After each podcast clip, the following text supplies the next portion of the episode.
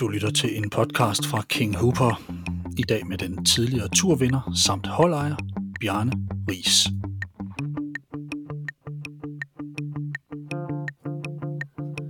Bjarne Ries er en af Danmarks største atleter til dato, og som holdejer har han positioneret sig som en af dansk idræts mest indflydelsesrige personligheder gennem tiden.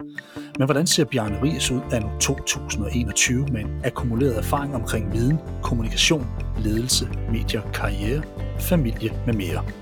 Hvordan udviklede en stille og sindig dreng fra Herning sig mod den nutidige succesfulde forretningsmand og sportspersonlighed, som Ries er blevet?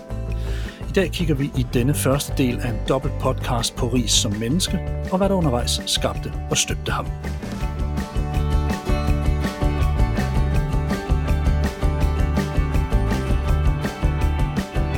Bjarne Ries, velkommen her til en King Hooper podcast. Tak skal du have. Bjarne, i 1995 der blev du nummer tre i Tour de France, og personligt så erindrer jeg at tage til Aarhus for at se der kører afsted fra Smilsby på en af etaperne i det efterfølgende Danmark rundt. Mens jeg gik og ventede på dig, så fik jeg øje på din Gevis Balan hjælperytter Guido Bontempi, som sad på en stensætning med ryggen mod teatret på den store plads. Jeg gik hen og fik min autograf, og min kammerat tog et billede, og jeg takket på engelsk italieneren, som ikke fortrak en mine. Jeg tror i bund og grund ikke, han forstod et kuk. Herefter så hørte jeg pludselig en brusen blandt publikum længere nede på pladsen, for netop da, der blev du kørt frem i en af firmabilerne fra det italienske hold, hvor et elfirma og et garageportsfabrikant udgjorde sponsoren Gevis Ballan. Jeg fik mig klemt frem til din bil, og gennem et let nedrullet vindue fik jeg givet dig min trøje fra det blå tog, og du signerede den. Den trøje, den hang i mange år på mit værelse, mens jeg boede derhjemme, og det, nedrullede, det nedrullede vindue, det blev sådan et symbol på mødet med noget stort for mig. Jeg sidder nu lidt med samme følelse, Bjarne, hvor vi i dag ruller vinduet helt ned og gennem to udsendelser her på siden går tæt på dig og din udvikling over årene, samtidig med, at vi vil forsøge at kredse os ind på dine fremtidsplaner. I dag der kommer vi til at kigge på den seneste opdatering af Bjarne Ries og hvilke nye features, der følger med den nye model. Menneskelig udvikling både hos dig selv og andre, samt ledelse, og ikke bare ledelse, men god ledelse, har altid stået højt på dagsordenen i dit arbejde. Bjarne, har det altid været vigtigt for dig, at man samtidig med resultater kunne se en menneskelig progression hos den enkelte, uanset hvem du havde med at gøre? Jeg ved ikke, om jeg vil sige, det har altid været sådan, men, men jeg synes, det, er en, det har været en naturlig ting for mig i, igennem mange år. Øh, jeg synes, det, jeg synes, det hænger lidt sammen. Øh, det hænger sammen med, med elitesport, og øh, altså, sport, det er jo mennesker, vi har med at gøre. Og hvis vi vil være blandt de bedste, jamen, så gælder det om at, at få det bedste ud af folk, og øh, det gælder om at optimere. Mm. Hvad giver det dig at rykke andre mennesker? Fordi den her podcast i dag tager jo ikke så meget udgangspunkt i din, din karriere, men måske mere den, den del, der kom efter, hvor du ligesom har været holdleder og, og, og mentor for rigtig mange cykelrytter undervejs. Hvad giver det dig, når du ser nogen flytte sig? Jamen, det er jo altid, altså, hvis du er leder for et eller andet, så er det jo altid en fornøjelse at se mennesker rykke sig. Og øh, altså, hvis jeg sådan skal puh, bare helt banalt gå tilbage til mig selv, altså så har det jo været en, et liv i udvikling. Et liv i udvikling hele, hele vejen igennem, og, og øh, et liv i udvikling, det er jo, at man rykker sig man rykker sig selv, og, og, og senere så bliver man leder for folk, så, så skal man rykke andre. Øh, fordi at øh, hvis man ikke flytter sig, hvis man bare, altså stagnation, der, der rykker du jo ikke noget. Øh, der er det jo bare status quo. Og vi må jo indrømme den verden, vi lever i, og har levet i, i, i mange år, jamen det er en, en verden i konstant udvikling. Og hvis du ikke udvikler dig, jamen så, øh, så kan du ikke blive den bedste, og hvis du er den bedste, så kan du ikke fortsat blive den bedste. Så jeg synes, det er ting, der, der hænger 100% sammen. Mm. Øh, det, det, det er simpelthen et must. Ellers så har man ikke mål om at blive god og, øh, og gøre en forskel. Hvad føltes bedst? Dengang du selv rykkede på dig selv, eller det at rykke på andre? Hvad giver dig den største glæde? Hmm.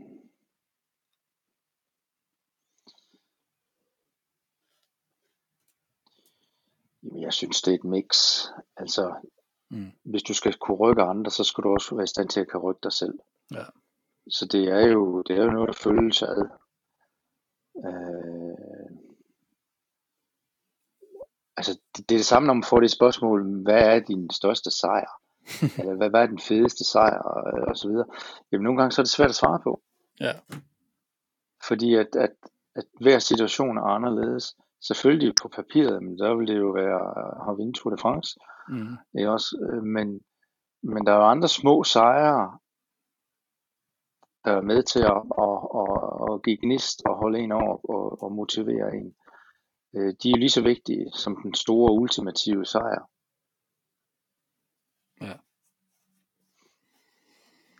Når man sådan, Bjarne, har set dig over årene og ligeledes fuldt dig bag facaden på de her store løb og begivenheder, så har det virket som om, du altid sådan har været enormt emotionelt forbundet med dine projekter. Øhm, Og det er måske de her små sejre og glæden ved dem, vi, vi, vi taler lidt om her. Det har også været dit hold, det har været individerne i dit arbejdsliv. Jeg mener her, at jeg ofte synes at kunne spotte sådan en stor kærlighedsstråle for dig, når du var i selskab med, med de folk, du omgav dig med. Er du en mand, der sådan lægger mange øh, følelser i de, altså sådan personlige følelser i de projekter, du sådan har engageret dig i? Det ved jeg godt, de fleste gør, men, men, men på en eller anden måde, så, så har det virket meget på mig enormt kærligt, når jeg har set det, du har haft gang i. Ja, absolut. Og, og øh, jeg ved jo godt, at, at der er mange, de forbinder ikke mig med det. Øh, men, men absolut, altså, det, det er jo i bund og grund, det er jo passion. Det er jo passion for, hvad du laver.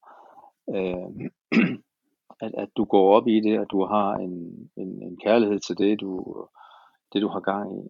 Og, øh, og øh, ja, hvis man ikke er emotionelt øh, involveret i det, jamen så er det jo jamen, så er det jo ikke engang bare et job, altså så er det jo, så er det jo fjernt, altså du har, igen vil jeg sige, du har med mennesker at gøre, hvis du leder, så har du med mennesker at gøre, hvis du ikke er på et eller andet niveau emotionelt involveret, øh, så tror jeg simpelthen ikke på det, så får du ikke det bedste ud af det, så bliver det meget firkantet og meget, ja, i den sidste ende tomt, Mm. øh, fordi at, at jeg er overbevist om, at du kommer længst med at have en passion for det, du gør. Mm. Så, så ja, jeg ved også, der, der er flere, der siger, at man må ikke øh, involvere sig så meget, at det bliver emotionelt for en. Så bliver det for personligt og sådan noget. Altså, det mener jeg bare noget sludder. Ja. Øh, fordi at, at specielt når man har med mennesker at gøre, så skal du have følelser med. Du skal være i stand til at kan gå ind i folk, for at kan flytte dem. Hvorfor tror du ikke, folk har haft en opfattelse af, at du var sådan en, der havde følelserne og kærligheden med i dit arbejde? Du sagde ligesom, tror jeg ikke, folk har set mig. Jeg siger ikke alle, Nej, øh, men folk, folk, der måske ikke kender mig, Ja. folk, der ser mig udefra, Ja. folk, der ikke har arbejdet med mig, Mm. de forbinder mig måske med hård og kold, øh, men det tror jeg mere er min udstråling. Det er ikke, hvad, hvad jeg står for. Nej. Det, det er for mig se to forskellige ting. Mm. Men, men, det, men det tror jeg også, det tror jeg også har noget at gøre med, at, øh, at når, jeg, når jeg går ind for noget, så, øh, jeg vil ikke sige, at jeg er benhård, men, men så er jeg målrettet. Og, og tit når man er målrettet, så kan man godt virke sådan, skal man sige, ja, meget bestemt. Kan folk Og misforstå for det? nogen kan det virke, Er det det? for nogen kan, ja, det er helt sikkert, og for nogen kan det virke stødende. Øh, men det er kun fordi, at de ikke måske bruger den tid til at sætte sig ind i det, eller har den rigtig fornemmelse for det. Øh, jeg ved det ikke. Men det er ikke folk tæt på dig, vi taler om her, altså folk, der arbejder med dig. Det må være folk udefra, der skal, der skal kigge på. altså det kan være hvem som helst, eller hvad? Eller medier, eller whatever. Absolut. Bjørn, du har i hvert fald udviklet dig til at blive et individ, der i høj grad evner at kommunikere på et højt følelsesmæssigt plan. Og jeg lader mærke til en ting på et tidspunkt efter Alberto Contadors sejr i Vueltaen i 14. Der holder du en tale, hvor du genererer en særlig stemning. Nu roser Alberto gør ham nærmest helt for lejen ved at kalde ham den bedste, du nogensinde har set, og samtidig så får du samling på hele menageriet ved at fortælle, at alle her venner, og uden venner, så går det ikke. Det, altså, det bliver meget personligt her. Jeg kan egentlig godt lide den, den, den scene. Er det et vigtigt mål for dig, at alle i din organisation, udover at kende deres arbejdsopgaver, deres rolle og deres effekt af arbejdet, også føler sig dels som, ja, hvad skal man sige, nærmest en, en, en lille familie? Ja, selvfølgelig er det vigtigt for mig, men det er ikke, altså, det er ikke, det er ikke det, der er vigtigst, om det er vigtigt for mig. Det, der er vigtigt, det er jo, det er vigtigt for, for organisationen og teamet. Mm. Men det er jo den her teambaserede øh, ting, vi, vi har talt om, som, jo, som du har prioriteret. Jo, jo, men, men ja, altså, jeg, jeg synes, jeg har en god forståelse af, hvad der skal til for at være et team. Mm. Og jeg tror også, det der har gjort mig stærk som leder, fordi jeg har været stålfast i forhold til, til de værdier og de holdninger, jeg har til at, i forhold til at være et team. Øh, og jeg har ikke gået på kompromis med det. Fordi at, øh, jeg ved, det er rigtigt. Mm. Og jeg ved, jeg har en god fornemmelse af, hvad der skal til. Ja. Og, øh, og jeg synes, det har givet succes i forhold til det at skabe en familie, en, en, et team. Um, så igen er det jo lidt det der med, at ah, man må ikke komme for tæt på sine ansatte, man må ikke komme for tæt på sine, sine folk, og dem man dit og dat. Men altså, hvis du vil coach dem rigtigt, hvis du vil motivere dem rigtigt, så er du nødt til at være tæt på dem i, i perioder. Du kan ikke være 24-7, men i perioder, der skal du være tæt på dem. Og du skal kunne vise følelser, du skal kunne vise dem, at, at du mener det, du siger. Og du skal lære dem konsekvensen af, hvis de ikke uh, hopper på toget og får og hjælper med at få toget til at køre stærkere, uh, teamet til at køre stærkere, eller nu er det bare en metafor, jeg bruger her, men, ja. men, men hvis du ikke kan, er i stand til at kan forklare dem det, så, så kommer det ikke til at ske så bliver det noget halv sovs. Mm. Men hvis man virkelig vil have et stærkt team, så, så kræver det, at man står fast i de der ting. Og man, har, og man evner og, og kan vise dem vejen. Ja. Og øh, altså, det er jo ligesom, når du opdrager en familie eller en, dine børn. Ikke? Altså, du vil jo alt det bedste for dem, men du er nødt til at sætte nogle bander op og nogle barriere. Og det er inden for de her rammer, det, det er her, vi forholder os. Mm. Som familie, som ud fra de værdier, vi har. Og hver gang øh, dine børn, de uh, træder udenfor, så er det vores forpligtelse som forældre at rette dem ind. Jeg siger, hey, drenge eller piger, det, det er altså den her vej, vi kører. Det er ikke den vej, der. Og det samme gælder jo for et, et team, øh, cykelhold, fodboldhold, eller hvad det nu en organisation på en, i en virksomhed. Og de værdier, du taler om her, Bjarne, er det nogle... Øh, hvordan, hvordan, hvordan kan du sætte jamen, ord på det, dem? Det kan jo være... Jamen, altså, jeg har jo mine værdier, men, men hver virksomhed eller sportsteam kan jo have sine egne værdier. Det er jo sådan set ligegyldigt. I bund og grund, hvis det bliver pillet fuldstændig fra hinanden, så, så, så vil jeg jo mene, at at de fleste øh, teams og virksomheder, de har jo de har de samme værdier. De, de hedder bare forskellige ting. Ikke? Øh, øh, men, men de står mere eller mindre for det samme. Så er der nogen, der har flere end andre, fordi øh, det, det mener de, og så er der nogen, der har så mange, de ikke kan overskue det, og, og alt det der. Men men jeg tror, at det, der er vigtigt, det er at gøre det simpelt og gøre det forståeligt for, øh, for teamet, for virksomheden, øh, sådan at det er til at følge. Mm. Og så rent ledelsesmæssigt, man, man er dygtig til at, at kan vise vejen ja. og rette folk ind. Men er det ikke sådan, at værdier godt kan ligne hinanden i forskellige virksomheder, men metoden, hvorpå man udfører, eller sådan får tingene ud i livet, kan, kan, kan, kan variere voldsomt. Man kan vel godt stå her alle de her hurraer, og så har man måske svært ved egentlig i det, den aktive dagligdag og, og egentlig få det frem, man gerne vil. Jo, jo, men det er jo, ender jo i, det munder ud i, i ledelse i den sidste ende. Ja. Det er, om du har en dygtig leder, der er god til at formidle budskabet, mm. og så få folk til at arbejde sammen. at stå sammen. Ja. Ja, også. Øh, og ja, de, de er da tit ens, men, øh, men altså, i sin tid, der, der, da vi grundlagde vores værdier på holdet, øh, der startede vi ud med de 10 bud, og vi kunne kun finde 9 den sidste ende. Ikke?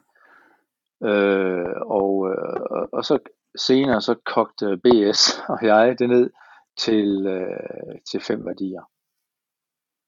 Ja. Men det, det, det andet, det var for uoverskueligt. Der var for mange, der var for mange sætninger, og, det, der, Ja. Og vi skulle, vi skulle gøre noget simpelt. Så kogte vi det simpelthen ned til fem værdier. Kan du huske dem? Ja, selvfølgelig kan jeg det.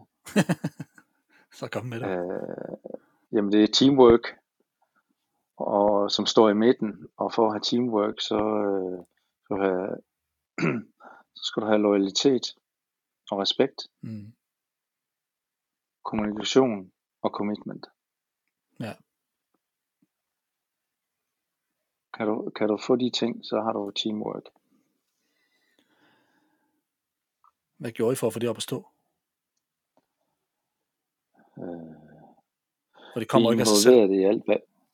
Nej. Men vi involverede i alt, hvad vi lavede. Og vi startede ud, sæsonen ud med, øh, om vinteren lavede vi teambuilding, og mm. øh, hvor vi involverede de her værdier i forhold til de ting, vi lavede. Og så havde vi hvert år, så havde vi et tema, som vi sagde, det her, det er, det er noget, som vi skal forbedre. Og det kunne være kommunikation, det kunne være nogle ting, som vi har analyseret for året inden, som vi synes, det her, det skal vi have strammet op på.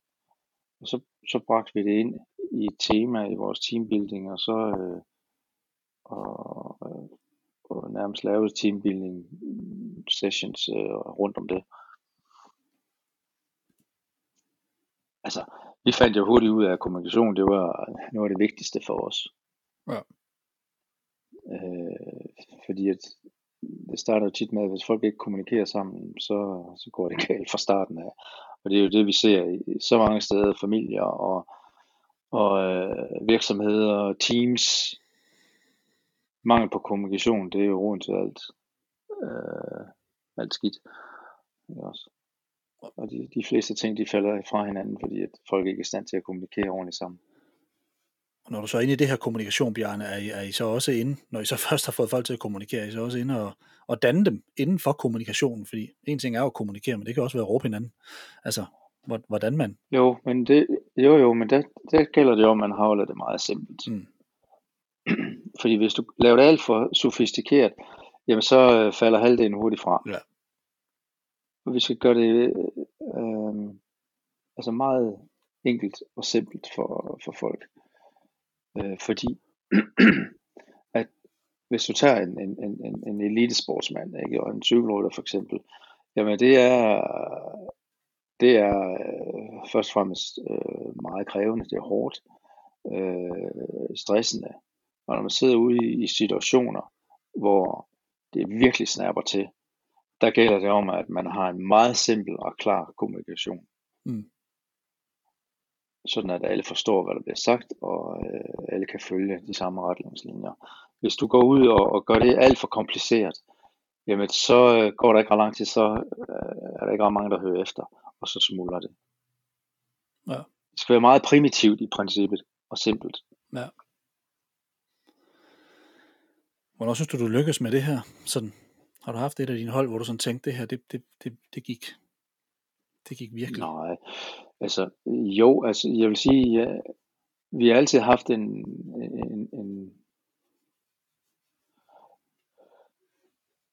sige, i hvert fald i nålerne, der havde vi altid et hold, der var, der var længere frem end de fleste på de her områder, fordi Mm. vi trænede det rigtig, rigtig meget. Øh, og vi havde også nogle gode ryttere i forhold til, som, som troede på de her, har været med til at bygge de her værdier op, hvis man siger det sådan. Hvis du er med til at bygge nogle værdier op og nogle, nogle retningslinjer på et team, øh, så, øh, så, så er det også meget nemmere for folk til at, at støtte op omkring det. Altså, det gode gamle øh, udtryk, øh, you support what you create. Mm. Altså, du supporterer det, du skaber. Ja. Det, du er med til at skabe. Hvis det er bare mig, der, der, der sætter retningslinjerne ud hele tiden, og dikterer, det er sådan her, vi gør. Det er jo det, der er kunsten i at være leder. Øh, tit, det er jo, at hvis du er i stand til, altså, og kan, skal man sige, få folk til at gå i den retning, du gerne vil have, uden at det er diktatur. Forstår du, hvad jeg mener? Så de tænker, det er dem selv, der har Øh, valgt at gå i den retning. de er med til at skabe processen, Præcis. så, så, så supporterer de og støtter de meget mere processen og øh, selve helheden. Det lyder med som en facilitator, end som en, en decideret klassisk ledertype, som mange har en, en oplevelse af, er den, der bestemmer. Men at det er en, der ligesom sætter nogle processer i gang og ligesom... Nå, men altså, jeg tror der aldrig, der er nogen på mit hold, der har været i tvivl om, hvem der er, der bestemmer. Nej, enig. Men det er jo ikke ens betydende med, at øh, altså, så er det jo, du kan køre management by fire, Ja, eller du kan involvere folk i processen. mm, Det er to forskellige ting. det er meget. Jeg tror godt, du er klar over, hvad det er, at du vil supportere mest, hvis det er, at jeg bare dikterer, nu, nu går du den lul med øh, til højre og ikke til venstre. Men hvis i hele processen, at vi skaber det sammen, så er du ikke i tvivl om, at- det bedste for dig og for teamet, det er at gå til højre. Og at gå til højre, det er at tage en vis form for beslutninger. Ikke også? Ja. Øh, fordi det er, der, det er det, der er bedst for os alle sammen. Mm. Jamen, så supporterer du det meget, øh, meget bedre, meget nemmere. Ja. Bjarne, har du været ude i at vælge rytter efter mindset nærmest? Sådan, eller, øh, jeg ved selvfølgelig kunne de, skulle de køre meget stærkt på cykel. Øh, det var nok øh, nummer et. Men, men var du også ude og kigge på, hvordan de sådan... Ja, fungerede? Det har altid, det har altid kigget på. Ja, det tænkte jeg nok. Altid. Hvad kiggede du efter hos, Det en, en del- øh, hos en Det er rytter? en del af processen. Jeg kan jo aldrig være 100% øh, hvad hedder det, sikker, men tit så går jeg efter min mavefornemmelse. Mm. Og, øh, og jeg synes, at altså, det, der er vigtigst for en leder, det er at have ledere. Det, der er vigtigst for en leder, det er at have nogle ledere, der, kan, der, der tør og også lede. Der tør at tage beslutninger. Mm. Og ikke bange for at tage en forkert beslutning. Vi kan jo ikke have nogen, der tager for, forkerte beslutninger hele tiden. Det, det er en helt anden sag. Nej. Men, men du skal ikke være bange for at tage en beslutning, fordi at du får support. Jeg skal nok supporte dig. Også hvis du tager en forkert beslutning. Mm. Selvfølgelig, hvis du bliver ved med at tage forkerte beslutninger, så er vi jo nødt til at have en snak. Men, men, men øh, det- værste, vi ser i samfundet i dag, det er jo, at der er så mange ledere, der ikke tør at tage beslutninger, fordi de er bange for at fejle. Og, også, og det sker, fordi at deres ledere simpelthen ikke supporter dem. Så man oplever pres frem for opbakning. Og, Ja. Ja. Altså, hvor mange steder i samfundet i dag går det hele i stå, fordi at der er ingen, der tør at tage en beslutning.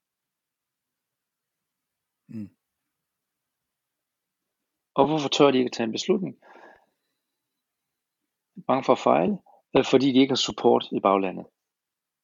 Du skal altid, jamen jeg skal lige tilbage, og så skal vi, og så ham der, han skal også lige tilbage, og så skal vi lige op til direktøren, og så til, øh, hvad hedder det, øh, bestyrelsen og bestyrelsesformand og så videre, og alle lægger ansvar fra sig, i stedet for at ansvar er noget, der bliver givet hele vejen igennem en organisation eller team. Er det fordi, man er bange for at miste sin position, tænker du? Øh, Eller er det bare skrækken Det for bliver fejl? det ultimativt. Det, det, mm, jamen det er, jo, det er jo en konsekvens af, af det. Ja. Der er ikke noget værre at møde ledere, der ikke tør at tage nogen som helst beslutninger. Nej. Der ikke kan. Fordi de ikke er trænet i det. Nej. Det er også noget, du skal træne. Altså, hvis du bliver leder, så er det jo, du bliver jo leder, fordi at du har nogle kvaliteter, nogle evner, og du har en, efterhånden en vis arsen, arsenitet Mm. i, i, din, i dit team, i din virksomhed. Øh, men når du er leder, det er jo ikke ens betydende med, at du er færdiguddannet, så skal du stadigvæk træne i at være leder, og i at lede andre. Har du oplevet at, at mangle support i din karriere, hvor du ligesom har stået med ansvaret for noget hold? Ja, men selvfølgelig er det. Altså det, det ser du, det ser du jo overalt. Det ser du tonsvis af steder. Mm. Hvad gør det ved dig? Jamen, det, det kommer jo ind på situationen, og hvor og hvornår, og i hvilken, altså i, i, på tidspunktet i ens karriere og så videre. Øh, hvor langt du har nået. Altså, du, fra du bliver en lille leder første gang, er ikke ens betydende med, at du er udviklet, er færdig som leder. Det er jo en proces, der går igennem hele livet. Mm. Ikke også? I starten der er det jo bare frustration, og du er ikke helt klar over, hvad det er, det betyder, hvad det er, der, der sker omkring dig. Det er jo først senere, når du, når du, når du bliver lært op i processen og så videre, du begynder at kan måske fra afstand se, okay, måske vi skulle have gjort sådan her. Hvis nu jeg har haft lidt mere support fra min leder, så har det måske været nemmere for mig at tage nogle beslutninger. Mm. Men det kræver sådan en 360 graders ting, hvor alle er i synk, fornemmer jeg lidt i forhold til det organisatoriske her. At man skal have alt på plads, når man ligesom... Jo, men altså, hvis du skal være, jeg har det sådan lidt, hvis du skal være en god leder, så er du nødt til at have overblik. Så kan du ikke stå og hive sejl op hele tiden. Nej.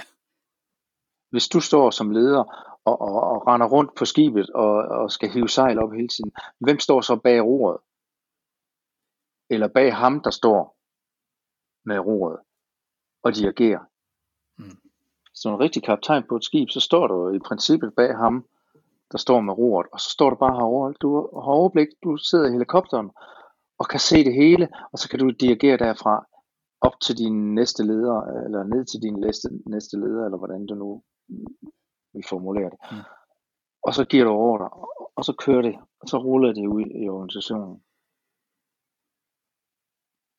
Men hvis du står der med sejlet i hånden, så kan du ikke se, om vi er ved at sejle ind i en, øh, en mole et eller andet sted. Nej. Og det er jo tit det, der sker øh, rigtig mange steder, det er, at, at, at lederen de øh, siger, at det er meget hurtigt, hvis jeg gør det selv. Men så mister de overblikket. Mm. Men der ligger alligevel en eller anden form for involvering i starten, da du, du har udtalt det her med, at du gerne investerer i rytterne som personer. Og jeg kom til at tænke på det her med, at du, du må have stået over for mange forskellige mennesker og sammenhænge i, i, i, i din karriere, Bjarne. Øhm, altså en tysk sociolog, der hedder Niklas Luhmann, der mener, at mennesker som hvert enkelt individ er sådan nogle autopoetiske systemer, altså sådan nogle lukkede systemer, der kun lukker det ind, de selv vil. Hvilke greb benytter du dig egentlig for at åbne nogle af de her mennesker, du har oplevet i dit liv, så de bliver mere modtagelige for dine idéer? Fordi det er jo en individuel og selvstændig ting, ligesom at, at tage det her ind. For eksempel de fem værdier, I har fra, fra, fra, jeres, fra jeres gamle cykelhold, hvor du og BS øh, stod sammen om noget. Hvad, hvordan håndterer man de her mennesker, som måske ikke lige åbner op lige med det samme?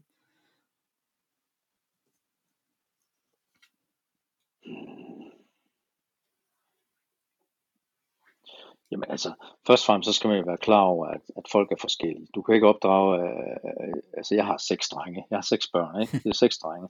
Jeg kan ikke opdrage dem alle seks på samme måde. Det går simpelthen ikke. Nej.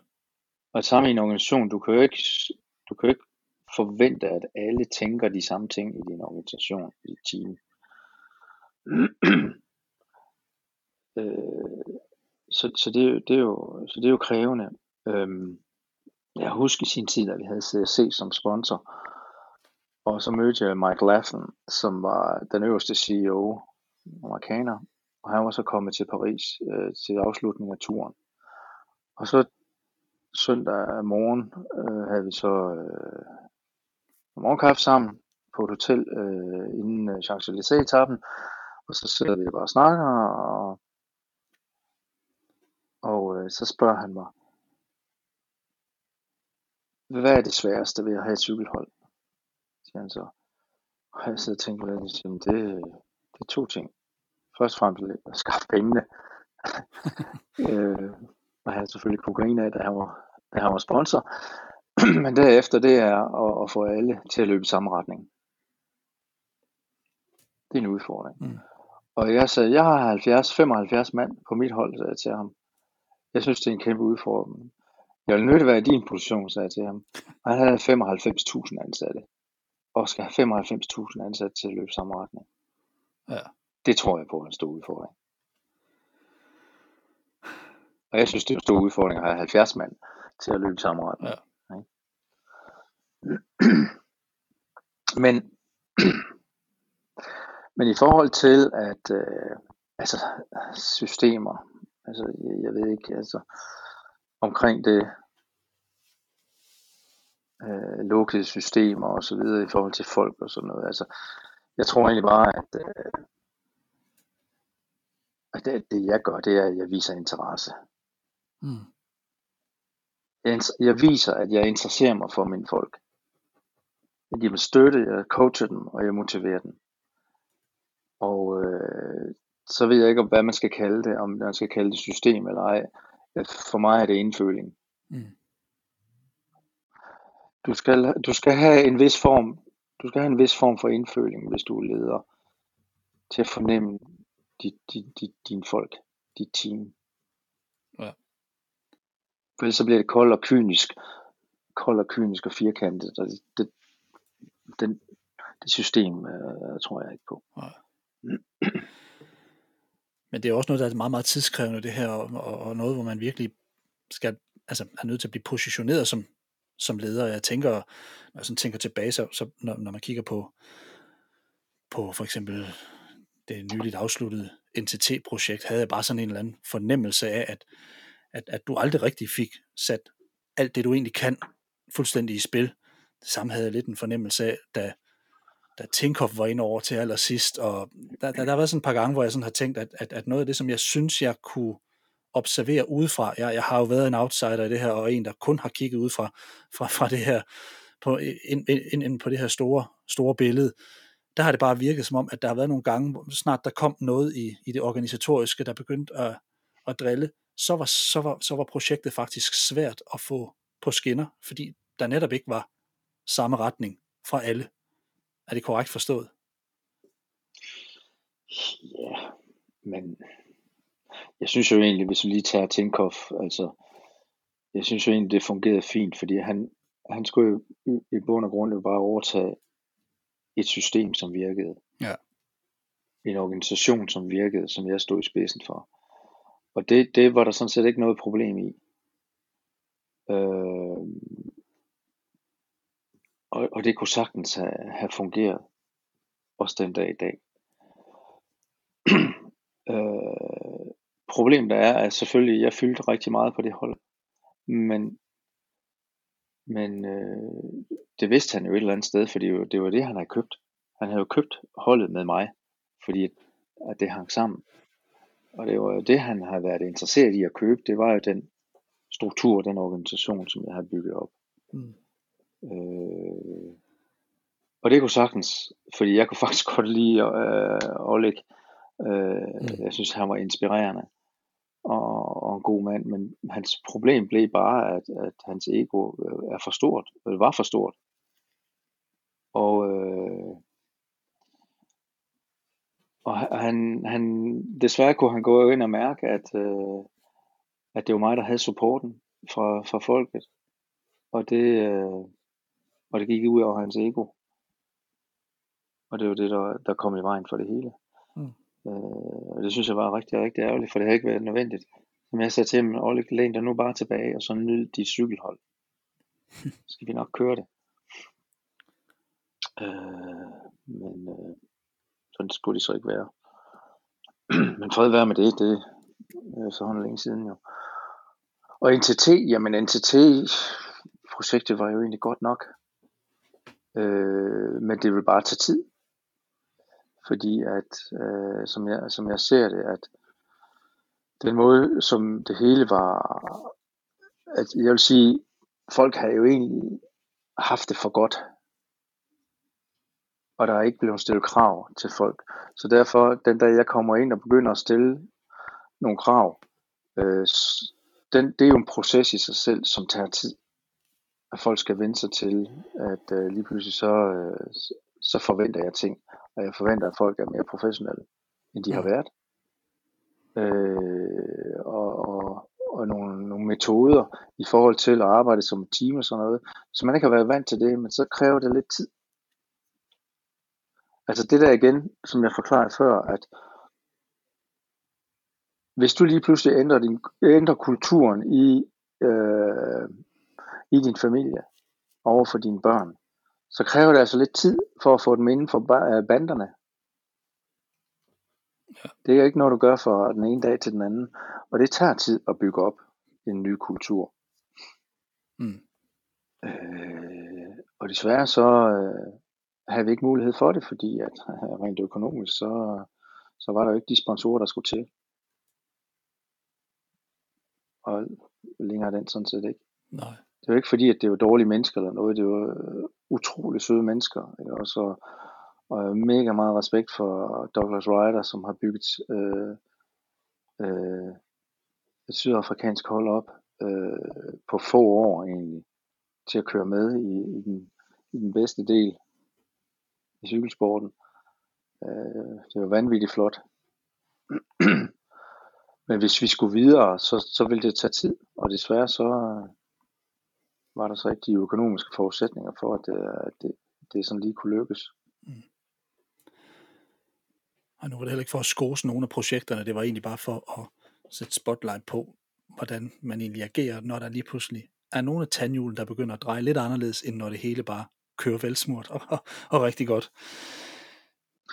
Jo, men hvad kører velsmurt og rigtig godt? Altså, øh, hvis jeg lige skal gøre den færdig, altså hvad kører øh, velsmurt og rigtig godt? Det er jo ikke så mange organisationer, der gør, fordi at jo mere du udvikler dig, jo mere stræber du også, og jo mere udfordrer du dig selv, din organisation, dit team. Og når du udfordrer og vil optimere, så kører det jo ikke velsmurt hele tiden. Nej. Så kommer der nogle, så møder der nogle, nogle, nogle stube på vejen, som skal ryddes af vejen, eller skal overvindes. Og det er jo en del af den proces i at, at forbedre dig, og blive bedre, og blive den bedste. Så, altså, så længe du stræber efter det, så er der ikke noget, der kører velsmurt. Det skal man ikke forvente. Nej. Den dag du siger, at nu kører det, nu kører det som en symaskine, nu kører det velsmurt det hele, så bliver du allerede overhældt bagfra. Så hviler man på lavbærne, er det det? Ja, ja.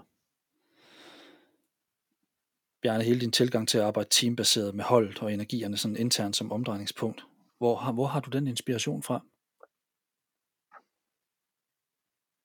For jeg kan huske, I, I sådan bliver, øh, altså der kommer spot på jer som hold, og at I faktisk arbejder anderledes. Der er rigtig, rigtig mange rytter, der meget, meget gerne vil ind over det her, fordi det er en helt anden måde, end mange af dem har oplevet.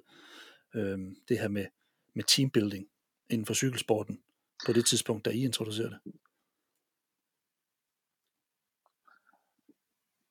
Jamen, det er jo også fordi, vi har flyttet fokus øh, nogle gange fra bare at cykle til også at være menneskelig og, og øh, interessere os for folk omkring os med en menneskelig udvikling. Og det tror jeg, at de fleste gerne vil være en del af. Mm. Men, men hvor har jeg det fra? Jeg tror, jeg tror, det er noget, der ligger dybt i mig,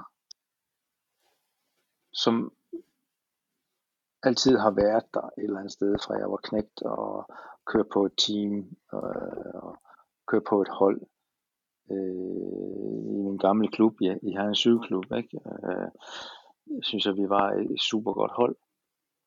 Øh, om vi brugte øh, fantastiske værdier og det, der, det, det er jeg da ikke sikker på, men, men et eller andet var der. Øh, noget vi kæmpede for øh, alle sammen. Så jeg tror, det ligger dybt i mig, og noget, der har udviklet sig igennem årene. Men jeg vil sige, det er nok BS, der har, har været i stand til at kunne hjælpe mig med at, at få det formuleret ud til et hold. Jeg tror aldrig, jeg har været i tvivl om, hvad jeg gerne ville, og hvad der betød noget for mig. Men, men jeg havde, jeg synes, da jeg kommer ind og får mit eget cykelhold, er jeg svært ved starten sådan lige at sige, okay, hvad er det så lige præcis? Nej, jeg vidste måske gerne, øh, godt, hvad jeg ville have, men jeg havde måske svært ved at få det formuleret ud, kommunikeret ud på den rigtige måde. Og der havde jeg BS til at hjælpe mig med det. og så har, det, så har det udviklet sig. Han har været med til at lige at, skal vi sige, at det klikkede for mig, at jeg, at jeg kunne begynde at få det ud til, på den rigtige måde, så, så folk også forstod det. Mm. Og der har vi haft et fantastisk samarbejde, ham og jeg jo. Lille den her følelse, adskiller den sig fra din egen cykelopdragelse? Altså sådan, eller, eller så du tegn allerede i 80'erne og 90'erne i den her retning på, at, at, at, at, man, at man kunne gå den her vej, altså i forhold til din, din aktive karriere? Har du selv oplevet den her? Ja, det synes jeg, fordi jeg, ja, jeg synes, fordi jeg har oplevet så mange forskellige ting i min cykelkarriere. Jeg har oplevet mange forskellige ledere og, og ledelsestyper, ja. personligheder, på godt og ondt, vil jeg sige. Øh, men det er først efter jeg begynder at arbejde med BS, at, øh, jeg kunne sætte ord på det. Jeg kunne begynde at sætte ord på det.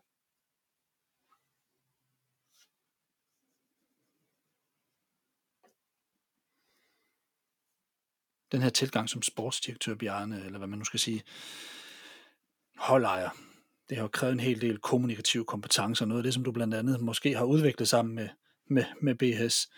Du selv beskrev, at du voksede op i et næsten sådan ikke-verbal hjem, hvor I ikke talte så meget hjemme med din far.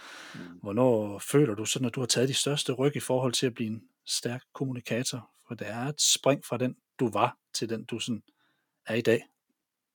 Er det mødet med, med B.S. Christiansen? Jeg synes, det er, det er en del af processen, men altså, nu kan du jo godt kommunikere uden at tale. Ja. øhm, jeg kan i hvert fald godt. men det er jo ikke altid, det er, det er alle, der forstår det. Øh, jeg, jeg, jeg tror ikke, jeg kan, jeg kan svare dig præcis. Øh, men, men, men jeg tror, jeg er rigtig god til at observere. Og jeg ved, hvad jeg vil have.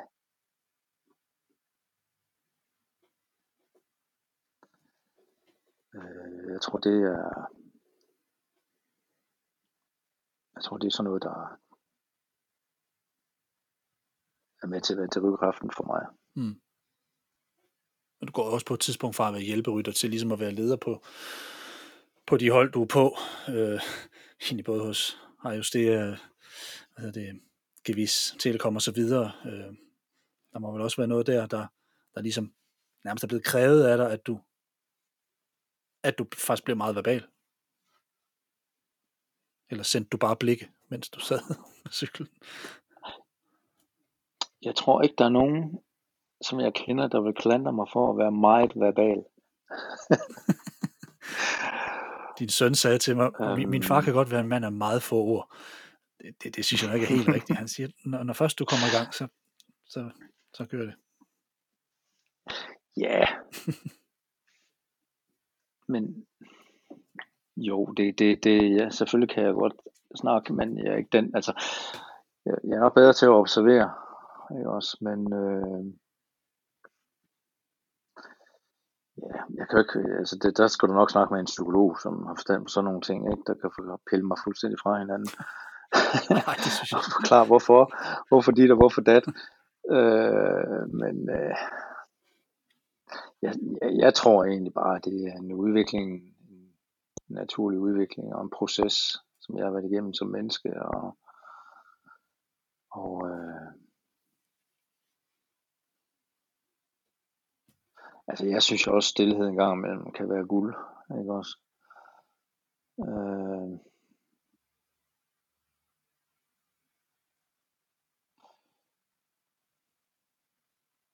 så ja, jeg ved egentlig ikke, hvad jeg skal sige. Men er vi ikke også bare, Bjarne, et samfund af, af, af enormt meget kommunikation, meget tale, meget skrift, meget alting, og så har det vel også en eller anden form for styrke, når man så egentlig evner det her med at når man så endelig taler, så, så bliver der måske lyttet. Det kan også være ret stærkt, det du kan. Jo, altså, jeg mener jo det, øh, som leder, der er det jo vigtigt, at hvis du har noget på hjertet, hvis du lærer dine folk nogle ting, hvis du vil have et budskab ud, og det kan jo være lige fra en taktik til hvad som helst andet, altså, øh, strategi og øh, ja, lad os bare sige et budskab. Det vigtigste for en leder, hvis du står over for nogle folk, det er, at du er sikker på, at de lytter til dig. Det er den vigtigste opgave. At du er i stand til at kan observere, om de er modtagelige. Om de rent faktisk lytter til, hvad det er, du siger. Hvis du ikke, hvis du ikke øh, altså jeg har stået utrolig mange gange over for nogle folk, og så øh, kan jeg bare se, at jeg har, har den ikke. De, øh, de er i gang i alt muligt andet. Den bedste måde, jeg får dem til at lytte på, det er simpelthen at holde min mund. Silence.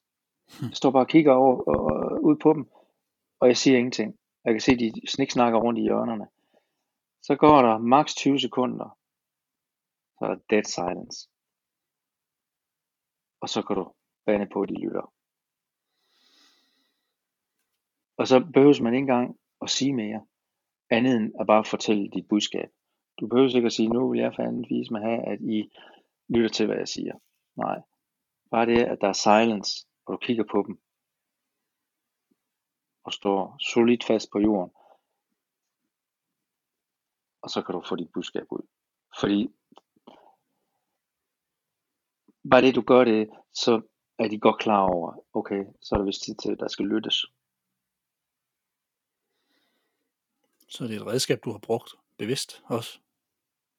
Oh ja, det har jeg. det lyder ret effektivt. Fordi hvis du, du der står en flok unge mennesker, ikke? og ikke snakker øh, i alle hjørner, og synes det er over i, og, og du har faktisk en strategi og en taktik øh, til dagens opgave, eller til whatever det nu kan være, du gerne vil have ud. Og hvis de ikke lytter, jamen, så kan du jo ikke sende dem ud i krig. og øh, velvidende, at de, de har forstået budskabet. Der er det altså vigtigt, at de lytter.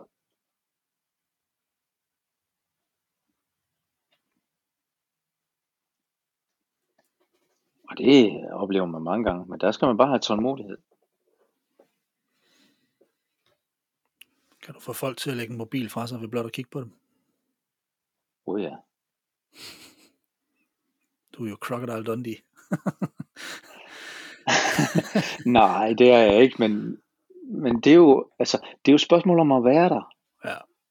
Det er jo indføling, det er jo at observere, at du, altså, når jeg har, når jeg sidder i bussen til et løb, efter et løb, så sidder jeg jo inde midt i bussen, blandt alle rytterne, og tit så sidder jeg bare og observerer. Jeg snakker ikke, jeg behøver ikke at snakke med dem, jeg sidder bare og observerer deres trækninger, deres holdninger, og hvordan de kommunikerer sammen, hvordan de øh, opfører sig over for hinanden, hvordan ja, kommunikerer, de taler til hinanden, og, og så videre. Sådan nogle ting, det siger mig rigtig, rigtig meget om, hvor jeg har dem henne, og hvor de har hinanden. Tror du, de kan mærke, så, at du gør det? Øh, ja. Er det en del af den det respekt, der er omkring dig? At de faktisk godt ved, at han, han ser os, altså som I ser os. Ikke på nogen negativ måde, men det her med, han ved faktisk, hvad jeg er for en. Han, han kender mine styrker og mine svagheder, og han, yeah. han ser mig altid. Yeah. Det at blive set er jo meget vigtigt for mennesker. Ja. Man kan godt føle sig overset, selvom det tror jeg, man bliver talt til. Ja, jamen, det tror jeg, du har fuldstændig, fuldstændig ret i. Øh, kunsten er så bare, at man at du, op, du viser eller giver udtryk for, at du observerer dem, men man tyranniserer dem ikke. Så hvad jeg mener. Altså, øh, fordi at hvis du har negativ motivation for dem, så, så, det, så, så går det jo galt. Så mister du respekten. Så, så er det management by fear. Men du viser den der indføling. Du viser, at, at du er rent faktisk interesseret dig for dem. Og det kan du jo gøre igennem øh, analyser og dit og dat, men, men hvis man går på dem hele tiden øh, negativt, jamen, så mister du den respekt. Er det vigtigt for dig at forholde eller at holde en ro og hovedet koldt i, i de her sammenhænge, hvor det også godt kan blive tilspidset. Altså, jeg tænker bare, jeg læste en artikel på et tidspunkt, hvor jeg tror, der stod et eller andet, jeg tror Chris Anker skrev det der med, noget af det værste, han vidste, det var at få voksen skæld ud af dig. Og da man så kom ned, længere ned i artiklen, så beskrev man faktisk, hvad det var. Det var ikke noget med skæld ud, det var ikke noget med at blive råbt af, men det var egentlig det, man fik en følelse af det, da man læste de skrevne ord. Men så var det egentlig bare, at du kom ind, og så var du stille, og så kunne man bare mærke, at du var irriteret over det her, men, men, men at, at du måske ikke brager dine følelser ud i hovedet på folk, du lader dem egentlig mærke dem, før du egentlig måske mm. sætter ord på. Ja, yeah. det, det tror jeg er godt observeret. Det ved jeg ikke. Altså, hvis jeg røg ind i bussen hver eneste gang, og så bare råbte og skreg af dem, all over the place, altså, så tror jeg hurtigt, at øh, respekten falder fra hinanden.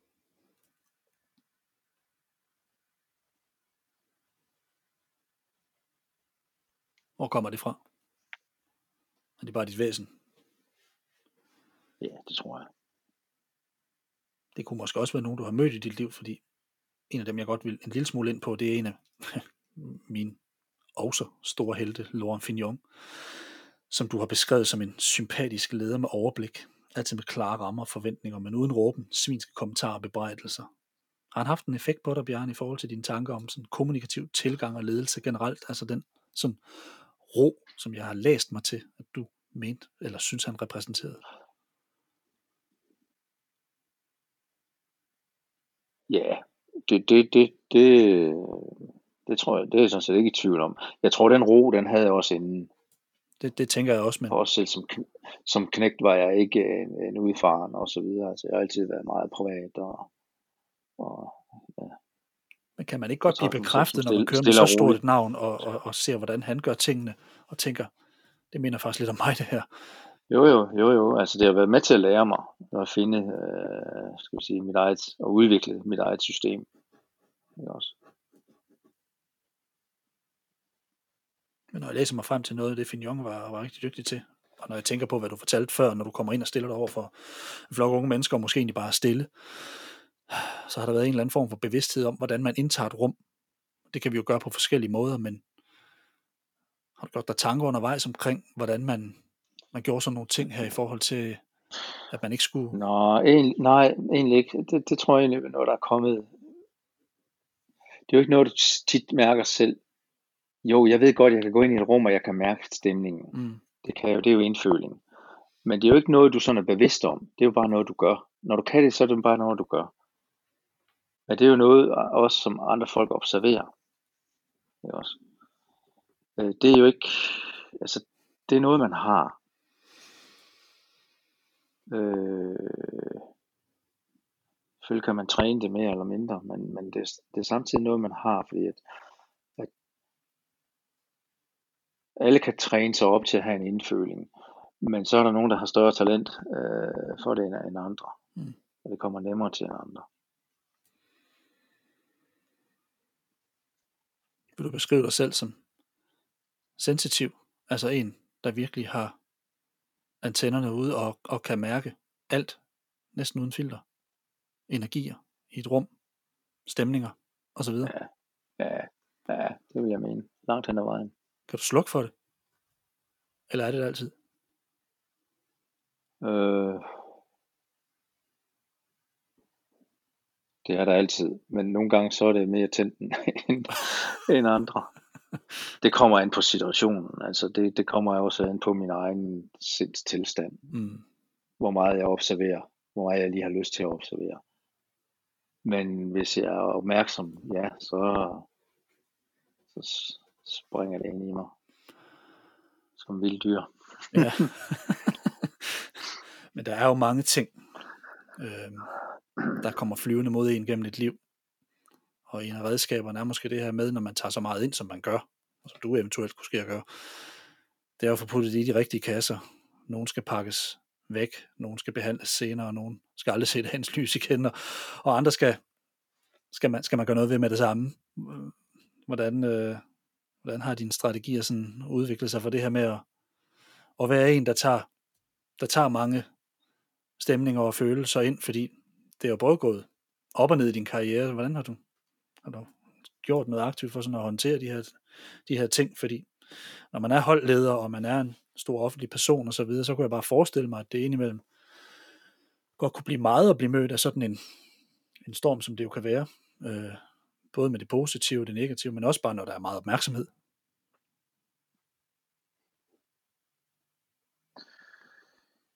Puh. Jamen altså, nogle gange er det jo for meget. Der bliver det for meget. Og så har man jo brug for at, at trække sig lidt. Trække stikket. Mm. Og egentlig bare Ja. Altså, jo, jeg betragter mig selv som en, der har en stor indføling, og det, og det koster jo også. Og jeg er sensitiv. Mm. Øh, og det er jo klart, at øh, med det liv, jeg har været igennem, og øh, de ting, jeg har været igennem, så har det også tæret. Så har det også været, været hårdt til tider. Men øh, og ikke altid lige sjovt, jo, men, men det er jo,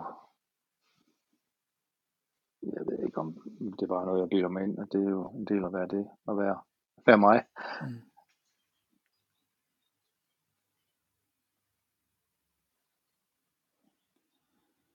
Hvor kan du finde ro? For det virker som om, at stillhed, som du siger, eller ro, er lige med opladning også for dig. Ja, hvor kan jeg finde ro? Altså det, måske det allerbedste sted, det er på min cykel. Ja. Som du kørte lidt for langt på forleden. ja, det skal jeg jo. Hvad giver det dig? Her i 2021 stadig at sætte sig ud på en cykel? Lige nu synes jeg ikke, det er en kæmpe fornøjelse, fordi jeg er i dårlig form. Men uh, jeg regner med, om en måned eller to, så går det lidt bedre, så lidt sjovere. Ja. Uh, men men det, det blæser lige hjernen igennem, og det er jo godt en gang imellem. Mm. Plus rent fysisk, så er det jo noget, vi alle sammen har brug for at motionere lidt. Mm. Hvis vi lige, Bjarne, vender lidt tilbage til det her med ledelse, og det her med egentlig både at, at være indfølende, samtidig med, at man egentlig skal kunne, kunne sætte nogle, nogle ting på plads, så jeg kunne godt lige tænke mig bare lige at vende lidt omkring noget, noget med strukturer med dig. Fordi, når man sådan, ja, jeg kunne egentlig også godt tænke mig lige at vende bare lige hurtigt tilbage til Fignon. Jeg ved ikke, om han var indfølende og måske en, en, et sensitivt menneske. Jeg synes, han virker som en meget reflekterende menneske. Øhm, jeg tænker netop det her begreb respekt virker så essentielt for dig som noget, du altid har haft med dig, noget, du tager med dig videre i dit, i dit holdleder arbejde, øh, men også noget, du faktisk oplevede, mens du kørte for Fignon. I din opbygning af en organisation, så hilser du faktisk det her med hierarkier velkommen. Hierarkier baseret på respekt. Og i gruppedynamikker, der vil altid være en trier, utilfredshed og diskussioner. Det er noget af det der, som du siger, det, det, det kører aldrig helt velsmurt. Men hvordan ruster du dine ledere? Det kunne have været en contador, en basso, hvem, hvem du nu har haft med at gøre i din, i, din, i, i din tid til at blive sådan tydelig fremtoning, klart kommunikerende og målbart målrettet. Jamen altså, jeg siger, jeg viser dem vejen, og jeg træner dem igen og igen og igen. Øhm, jeg tror, det er utrolig vigtigt. Altså, det er jo også en, det er også en af grundene til, at vi havde vores teambuilding-ture. Ikke? Det var, at øh, Beas og jeg, vi havde sådan en plan om, hvem vi synes, vi skulle bruge som ledere. Øh, og så, så havde vi dem ude, og så ude i vildmarken, ikke? og fandt ud af, hvem... altså, en ting er at sætte dem op på cykel. Det, det, det giver jo ikke noget som sådan, fordi det kan de. Det er de gode til alle sammen. Men at tage dem ud og sulte dem, øh, gøre dem trætte, stress dem, og så sætte dem til nogle opgaver. Så ser vi, hvem der agerer naturligt som leder. Hvem der tager ansvar, når det er, at det bliver øh, toft. Hvem der går forrest. Og vi ser også, hvem der ikke tager ansvar, hvem der lægger ansvar fra sig, hvem der giver op så kommer det sådan helt naturligt. Så kan vi så se, okay, når shit hits the fan, så kan vi så se, hvem der tager ledersokkerne på. Og det er dem, vi skal give ansvaret, når vi sidder derude. Og så træner vi dem. Og så træner vi dem der, øh, når vi er ude øh, i skoven, eller hvor vi nu var henne på en båd, eller whatever, i nogle omgivelser, hvor at vi kunne presse dem. Fordi at sætte dem op på en cykel, så kunne vi jo ikke presse. Professionelle cykelrytter kan du jo ikke presse som sådan, ved at sætte op på en cykel. Øh, så kan du ikke, tit så kan de gemme sig bag deres rutine og deres talent. Men at sætte dem ud i nogle omgivelser, hvor at, at øh, de bliver eksponeret lige pludselig. Og de er trætte, de er sultne. Så ser vi lige pludselig, hvem der stadigvæk har overblikket, hvem der tager ansvar. Altså når Jens Fugt, han gik forrest derude, og så havde han lige taget alle rygsækkene fra ja, selvfølgelig. kontordamerne på skuldrene, ikke? og siger, kom så, er der nogen, der skal løftes også, eller bæres, så kommer, så ved vi, der er en leder her, der tør at, at gå forrest og, og tage ansvar. Ikke? Så ved vi, ham kan vi sætte til nogle opgaver derude. Hvis jeg havde en, siger bare en Ivan Barso, som skulle vinde cykelløbet for eksempel, ikke nødvendigvis. Øh, det kunne godt ske, at han var en god leder, men øh, det er tit de der, de er ikke en god leder. Og han skulle ikke have det der ledelsesansvar. Det gav jeg over til Jens Fugt, eller en anden, Bobby Julik, eller hvem det nu kunne være. Og bare så han skulle bare tænke på at vinde cykelløbet. Så de andre to, det ledelsesmæssige. Det er jo heller ikke altid, Ronaldo han sidder med øh, anføreranbindet. Nej. Fordi det er ham, der skal score målene. Hvis nu de for eksempel, nu, nu ved jeg ikke, hvordan det er, men nu giver jeg bare et eksempel, at hvis nu de gav ham anfører anbindet, så kan der være lige pludselig, at han begyndte at tænke på alle mulige andre, så begynder han at tænke mere på teamet, og så glemte han at score mål. Mm. Men mindre han er så dygtig en leder og erfaring, at han kan gøre øh, begge ting på samme tid. Men han kan jo ikke være Morten Olsen, nede i forsvaret, øh, den gode gamle Libero, så har fuldstændig overblik over sit hold frem på banen, og så score mål samtidig. Det kan ikke lade sig gøre. Nej. Derfor, du vælger dine folk til de spots. Ikke? Altså, en sælger i en organisation er nok ikke ham, de sætter som HR-mand.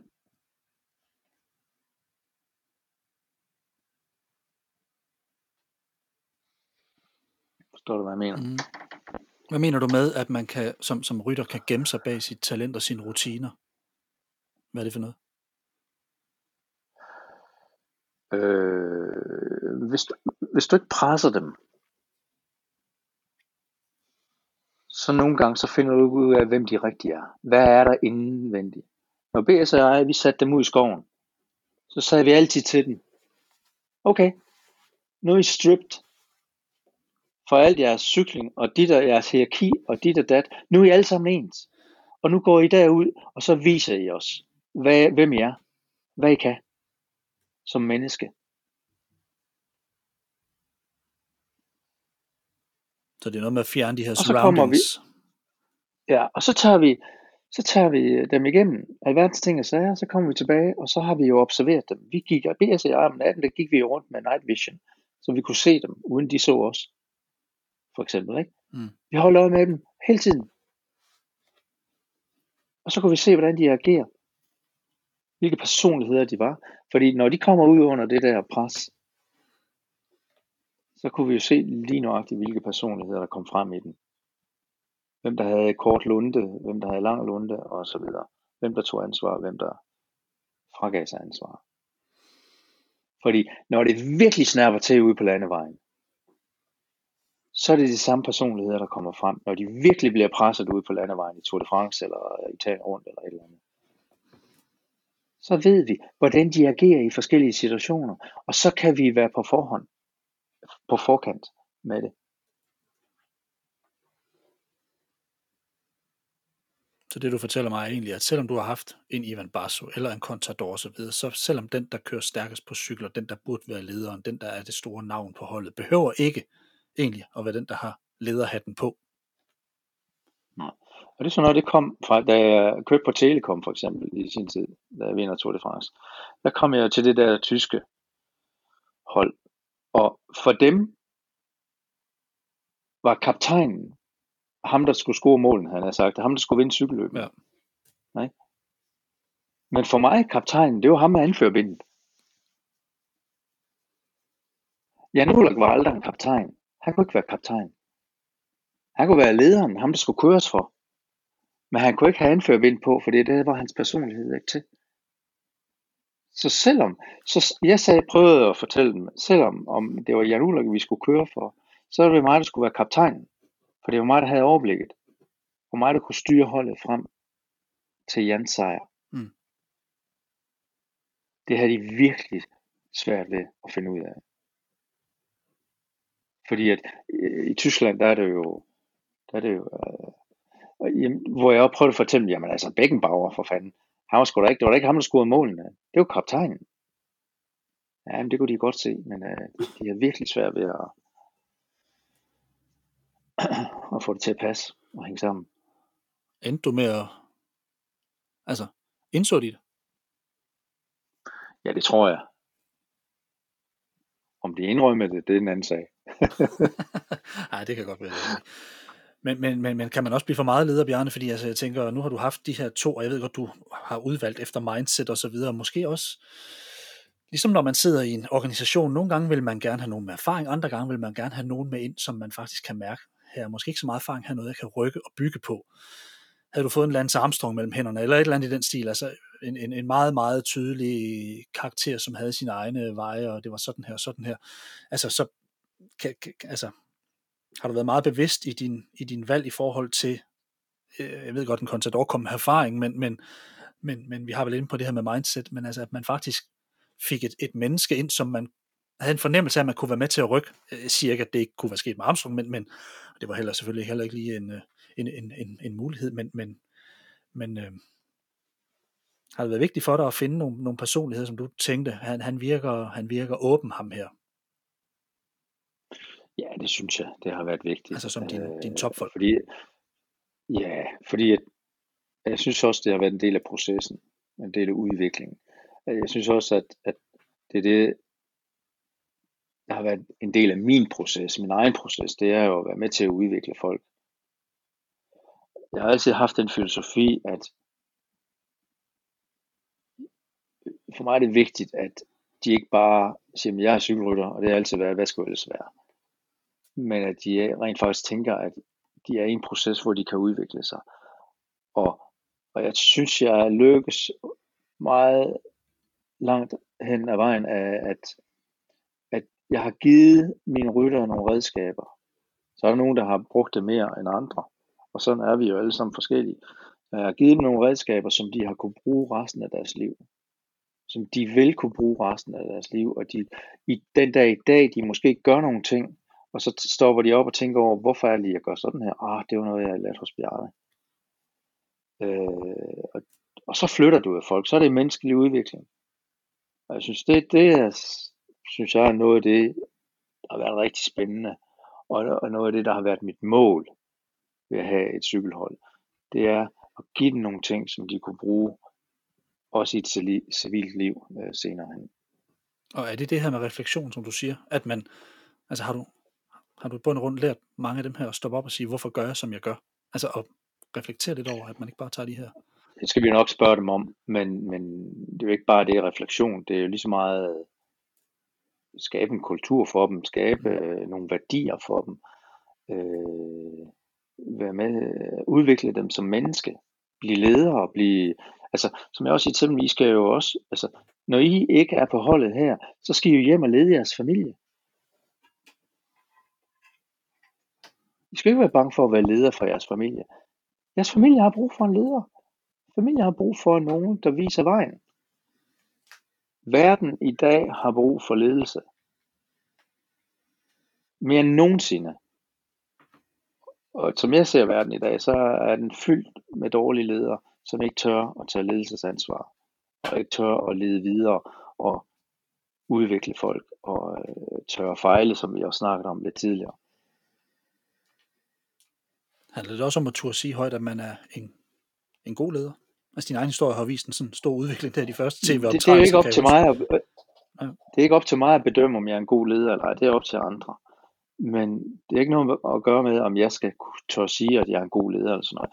Det, det, det, er jo, det må folk jo bedømme. Så må de være med eller ej. Øh, men nu har jeg nu engang mine holdninger og principper, og, øh, og det må man jo synes om eller ej. Det er jo ikke alle, der synes, at jeg er en fantastisk fyr. øh, sådan er det jo. Jamen, jeg tænker... Det er jo ikke, altså, jeg har jo ikke været fejlfri i min ledelse. Altså, hvis, hvis jeg ikke har været øh, tur gå ud og lave nogle fejl, så har jeg heller ikke kunne udvikle mig som menneske og som leder. Jeg er jo ikke perfekt. Nej, men det handler vel også om det her med at komme frem til, at man egentlig føler, som du selv siger, jeg, jeg, jeg, jeg, jeg ved, jeg har ret i nogle ting, jeg ved, jeg står på noget, som er rigtigt. Altså det her med at på en eller anden måde øh, ytre det. Nej, er det ikke, jamen er det ikke fedt? Er det ikke fedt, at du stoler på det, Jo. øh, på, på noget af det, du kan? Det synes jeg da. Altså, det, det, øh, hvis jeg gik som leder og var usikker hele tiden, så ville jeg jo så ikke få den fornemmelse. Og nu er det heller ikke fordi, jeg tænkte, du skulle gå ud og sige, at du var en god leder, men, men på en eller anden måde er man jo, altså, det er jo alligevel det, man indirekte gør. Altså jeg tænker bare om det her med at være verbal og få ytret højt, at det her er godt, det her er rigtigt. Altså jeg, jeg tror på det her. Altså øh, det er vel også der, mange ledere går galt i byen i forhold til, Jo at mere du ikke- tror på det selv, Ja. jo mere du tror på tingene selv, jo nemmere er det jo at, at videregive det. Og få folk til at overbevise folk om, at, at vi går den rigtige vej. Mm. Hvis, du, hvis du står der og prøver at fortælle sådan halvsjasket, at øh, ja, nu skulle vi måske også prøve øh, den her vej. Jeg er ikke helt sikker, men måske skal vi gå den her vej, og, og så videre. Så, så leder du ikke ret mange mennesker, altså. Så går det meget stærkt den anden vej. Ja. Bjarne, samtidig med, at du har jongleret den her ledelsesmæssige og kommunikative del af at være topnavn inden for cykelsporten, så har du også skulle håndtere medier. Du både lever af medierne gennem dit arbejde, altså din form for samspil og hele den her menage, men samtidig så har du også skulle sætte nogle grænser. Hvordan øh, står du i dag i forhold til sådan medielandskabet? Er du blevet klogere på at sådan navigere igennem det? Ja. Det er også en del af at være leder. Meget. Du står fremme, kan man sige. Ja, men det følger jo med. Altså, jeg, jeg har ikke behov for pressen, øh, og øh, jeg har ikke, jeg higer ikke efter presse. Øh, men det er måske også været fordi, at jeg kunne læse om mig selv i avisen, eller i medierne, siden jeg var 9-10 år. Øh, så det har jeg været vant til. Og jeg vil sige, jeg har været så meget i pressen i mit liv, så det er ikke et behov, jeg har. Øh, overhovedet ikke. Øh, jeg har fået en del mere erfaring i forhold til at håndtere pressen. Og jeg bliver meget mere selektiv, end jeg har været. Men det er jo erfaring. Det er jo erfaring på godt og ondt. Mm. Øh, jeg føler ikke i dag, at jeg har behov for pressen. Selvfølgelig, da jeg havde et cykelhold så videre, øh, skulle tilfredsstille sponsorer, der var pressen en væsentlig del af det, fordi at, at det følger med. Men i dag som privatperson har jeg ikke behov for at være i pressen overhovedet ikke. Øh, øh, men jeg ved godt, der er nogle ting, der følger med, fordi at, at jeg har det navn, jeg har, og jeg er den person, som jeg er. Men i dag øh, vil jeg sige, at jeg, jeg bestemmer selv, hvornår jeg synes, jeg skal i pressen.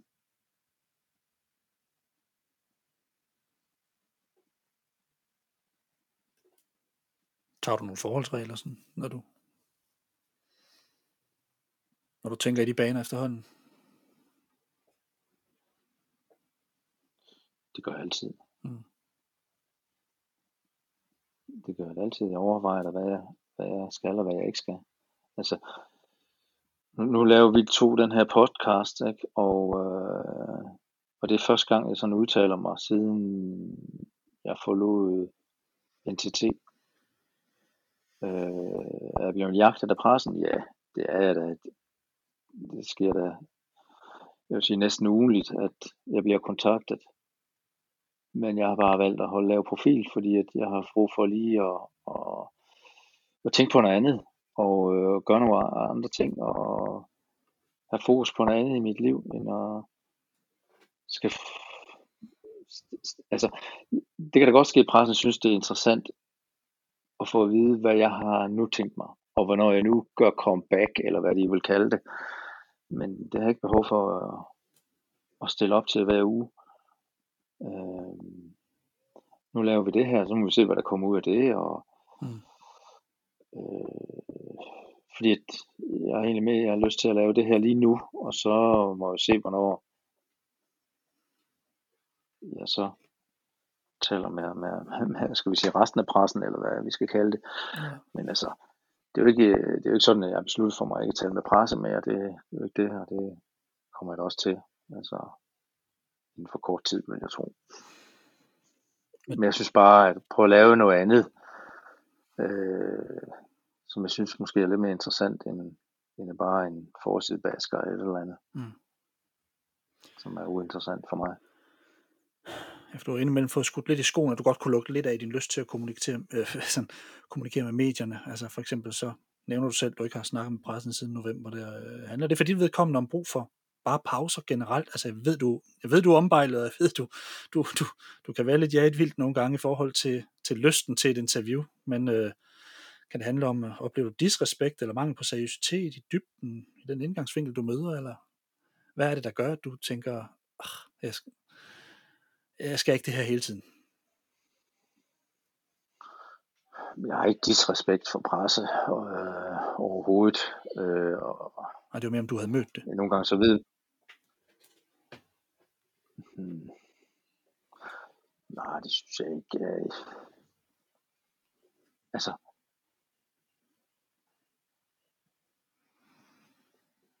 man kan vurdere nogle gange, om det er lige seriøst altid. Ikke også? Og, øh, og og der er jo ikke alt, man skal, altså, jeg synes ikke, det er alt, jeg skal stå til regnskab for i hvert fald. Det har jeg ikke lyst til. Nej. Og nogle gange, øh, nogle gange har, har, har, har nogle medier været, så de, synes jeg, at de går over stregen. Og det har været, øh, ja, det er bare at gå over stregen. Og så har jeg, så har jeg enten sagt til dem, eller jeg, vil vi bare holde en pause. Nogle gange så har jeg bare sagt, at altså, jeg synes, der er lige brug for en pause, fordi at øh, vi skal lige måske lidt respekt, og så, øh, så kan vi snakkes ved på et andet tidspunkt. Det, det er jo fair nok. Ja. Hvordan finder du i dag ro fra alle dem, som så uendelig gerne vil have fat i dig?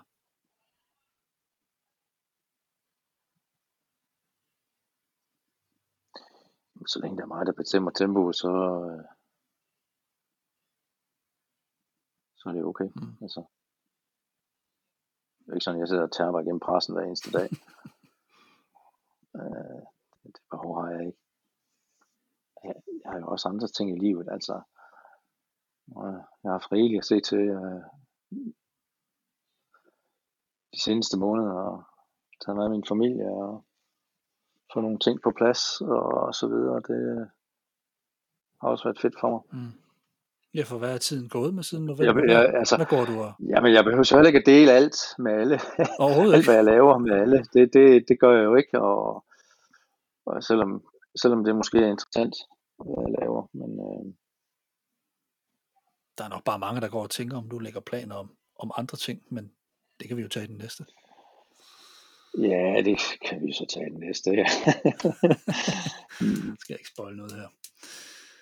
Bjarne, hvad kan fortsat inspirere dig, når vi snakker 2021? Du har prøvet mange ting, men øh, hvor kan du stadigvæk øh, finde gejst og glæde og energi?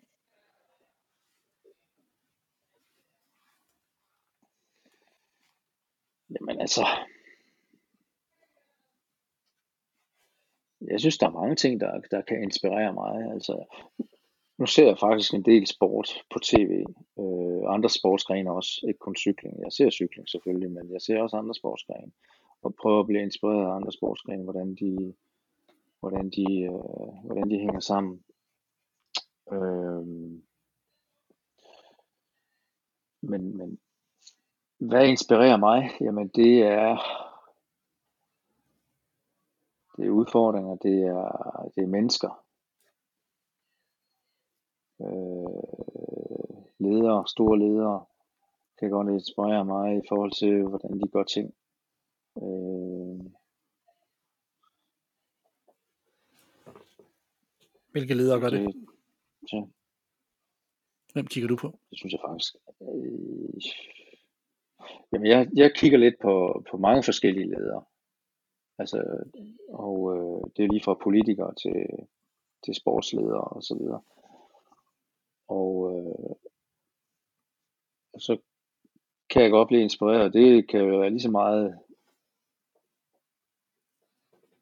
øh, i forhold til ikke kun gode ting, de gør, men også, også negative, hvad, hvad det har af negativ øh, indflydelse på et team, et, en organisation, et land eller et eller andet. Øh, så det er meget forskelligt, synes jeg. Mm. Hvor kan du fortsat udvikle dig fremadrettet? Du ved igennem meget, du har oplevet meget, men hvor tænker du, at der er udviklingspotentiale for Bjarne Ries i 2021? Det er der alle steder. det, det er kun et spørgsmål om, hvad jeg selv har lyst til.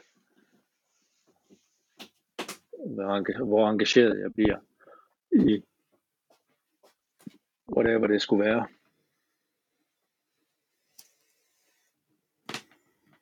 Altså, jeg har det princip, vi kan altid blive bedre. Vi kan altid blive inspireret. Det er et spørgsmål om os selv, hvor, hvor meget vi, vi har lyst til. Hvor meget vi vil engagere os. Bjørn Ries, din fortælling, den er vild. Den er fascinerende, flot og forrygende. Samtidig så den broet, som den er for alle. Alle vi mennesker. Din historie, den endte bare med at blive kastet op på det store lader, så vi alle sammen kunne følge med og have en holdning. Du tog stikke hovedet ind over den danske ligusterhæk og gå efter det ultimative i livet. Din rejse, den har været inspirerende. Vi har været lidt omkring den i dag. Den er lærerig, udviklende, og vi er mange, der håber, at turen ikke er slut endnu, Bjarne. Bjarne, jeg glæder mig til den næste samtale, vi to skal have, hvor vi skal tale lidt om, hvad fremtiden, som ligger lige om hjørnet, kunne ske at bringe for dig og din familie. Nu vil jeg sige tak for din tid, og på gensyn om ikke så lang tid, Bjarne. Tak. Ja, selv tak. Husk, du kan finde artikler, blogs og podcast på kinghuber.dk. For teknikken i dag stod Carsten Pedersen. Mit navn er Steffen Pedersen. Tak for nu, og på gensyn.